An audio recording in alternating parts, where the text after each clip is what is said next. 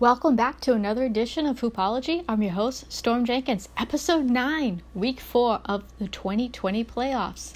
Let's get started. First, we're going to talk about poll results from last week. We'll talk about the Lakers and Houston series. We'll preview the Boston Heat series and also talk about the Clippers and Nuggets series. Let's get started with the poll results. Everybody voted for Markieff Morris and Eric Gordon is all for showing up and showing out for last week on the West Side. Everyone voted for a Lakers Clippers final. Hmm, that might be a little in jeopardy right now. And no one voted for a Celtics Toronto Game 7, but here we are. First, let's talk about the Lakers Houston series. So the Lakers are back in the in the Western Conference Finals since 2010. They beat the Houston Rockets 119 to 96 was the final. The Lakers got some great bench production and also good production from Danny Green, had 14 points, Kuzma had 17, and Markieff Morris had 16. And they learned some really good, valuable lessons with this Houston series that they could go smaller, um, which they did. And Markieff Morris really brought in some great threes, as well as Caruso, Rondo, Kuzma all came off the bench and did some things and took a lot of pressure off of Bron and AD. And they were really after losing that first game, they were able to adapt and then brought the, brought back their transition offense, which they have made that a staple for their whole season. So that really helped out a lot and should continue to show them that they can switch it up and, and do some different matchups. You know, predicated by, of course, whoever their opponent may be, either the Clippers or the Nuggets. And Houston, give them some credit. They they made the Lakers change their whole like lineup with getting rid of JaVale McGee and Dwight Howard and going smaller. And they they did out rebound you know the Lakers in the first game. That's helped predicate that game one win. But things just kind of didn't click after that. Russ was definitely inconsistent in the series, and James was too for some extent. And you you live by the three, you die by the three. Threes definitely weren't falling, but they were in. You know, up until probably this last game, they were in it for for a lot of times coming back from behind and, closing those gaps, but they just couldn't couldn't get over that hump to finally either take it to overtime or even win uh, at least another game. And with D'Antoni resigning, this really there's a lot of questions, you know, in in, in Rockets Rockets land uh, for for this off season. If they're going to keep this team together, will they start to break it up? Who would they even be able to trade other than Harden or or, or Russ? at this point? What what is a good coach to walk into this micro ball situation? They don't have a lot of pieces to really be that flexible. So th- you know things should be interesting on the off season with with the Houston Houston Rockets for sure. Let's switch gears and go on to the Boston and Heat series uh, preview for tonight's Eastern Conference final. They're meeting for the first time since 2012 it's, that's amazing um, you know that they haven't played each other since 2012. You know, Boston they they have the experience. They've they've gone to the Con- Eastern Conference Finals several times in the last few years, and the young guns Jaylen Brown uh, and um, Jayson Tatum definitely you know have some great playoff tested experience. The the the big thing should be, you know, who's going to control the tempo and who's going to play, you know the better I think defense or or who's going to make the better amount of threes.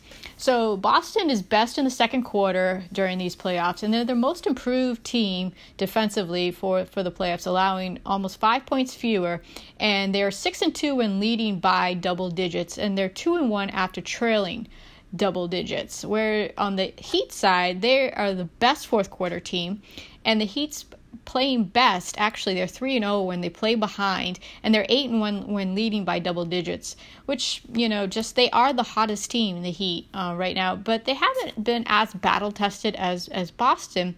They had two pretty easy series the Heat did uh, with with Indiana and then even with the number 1 seed with with Milwaukee versus Boston who, you know, handled the Sixers pretty well with with the sweep and then they definitely were tested with Toronto. I mean, they they they were almost up 3-0 though for Toronto before they were able to turn that around because of that last second three um, by Anunoby. So they definitely have some better testing, you know, and their record shows that, you know, they have been able to dig deep and and make make things happen uh, when they needed to. So is it Jayson Tatum and Jaylen Brown? I think Kemba Walker is a huge part of you know keys to this series for the Celtics side and for the Heat side. You know, will the young guns uh, continue to shoot well from the outside? Will they force uh, you know the Celtics into foul trouble? They they've won the both series really well, by you know forcing fouls and, and winning a lot of their points on on the foul line. Jimmy buckets, I never count him out. This is what he's been waiting and hoping for, and he worked so hard to get there this year. The whole Heat, you know, Bam Adebayo and and Theis, their matchup, I, I would also put a little asterisk towards. And the X factor, Gordon Hayward, is he going to come back? you know, at some point during this the during the series. I mean, he's he's out for tonight's game for sure, and I'm not sure, you know, how that's going to work as far as upsetting the Celtics' chemistry right now. Not to say that they wouldn't, you know, welcome Gordon's uh, contributions, but they've been playing pretty well without him. And so I'm not sure what type of, you know, what what type of help he's going to have against the Heat. It's all about matchups. I think it's both are very well coached this one is going to be i would say it would go down to seven. That's that's my prediction that this will go to seven. But we'll see after the first game to see kind of like who who is controlling the tempo who's who's better on the defense and if if those threes are falling. So finally clippers nuggets. I don't think anybody had this on our bingo card for going to game seven um, for sure but this is 2020 so anything goes for the Clippers side, it seems like whatever adjective you want to use, chemistry, trust, cohesion, they only played 8 games with their with their lineup that they have now in the in the regular season. They they didn't play that many games during the bubble because of various other reasons and instances. So I think individually they have what it takes to make it to the Western Conference Finals, but for some reason, but they don't have that cohesion. They're playing very individual ball right now, and they're not getting the production from both of their uh, six men of the year, whether it's Harrell or Lou or Lou Williams. They're not getting that same production and that same level that they were getting during the regular season or even during you know different stretches. Eh, they get off to a great start and then they falter really badly. so it's very di- it's very easy to you know get up on a good lead and then start to kind of ease out of you know taking your taking your foot off the gas a bit. But the Nuggets they they are battle tested. They are cohesive. They've been playing together. They they've gone to game sevens last year and this year.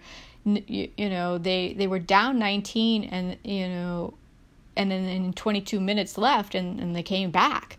Jokic, Murray, Harris, Porter Jr., they're all, you know, making buckets, they're all making contributions and they're all clicking. So it's just a matter of and they're also playing defense. So it's just a really matter of if the Clippers can somehow, you know, bring it together, you know, in, in the end and keep a steady pace or will the Nuggets, you know, I don't know if the Nuggets can dig themselves out yet again. I think that is a question to be seen. But, you know, the Lakers are waiting. And so we shall see if they can, you know, um, if they're going to get the Clippers, which everybody pretty much marked on their on, on their scorecard, you know, game one, night one of the season to to meet in the Western Conference Finals, or will it be the upset Nuggets? I don't know but it should be interesting to see. For poll questions, uh, who will make the finals? This is a big one. I'm I'm guessing my vote is for Boston and the Lakers. I would love to see a rematch of 2008 2010 um, series um, for them to meet in the finals, but you let me know. And then we're going to have a write in for who showed up and showed out for the East finals and who showed up and showed out for the West finals.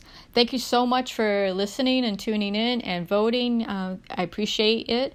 I'm your host, Storm Jenkins for Hoopology. I'll check you out next week. Lots to talk about. Enjoy the games, everyone.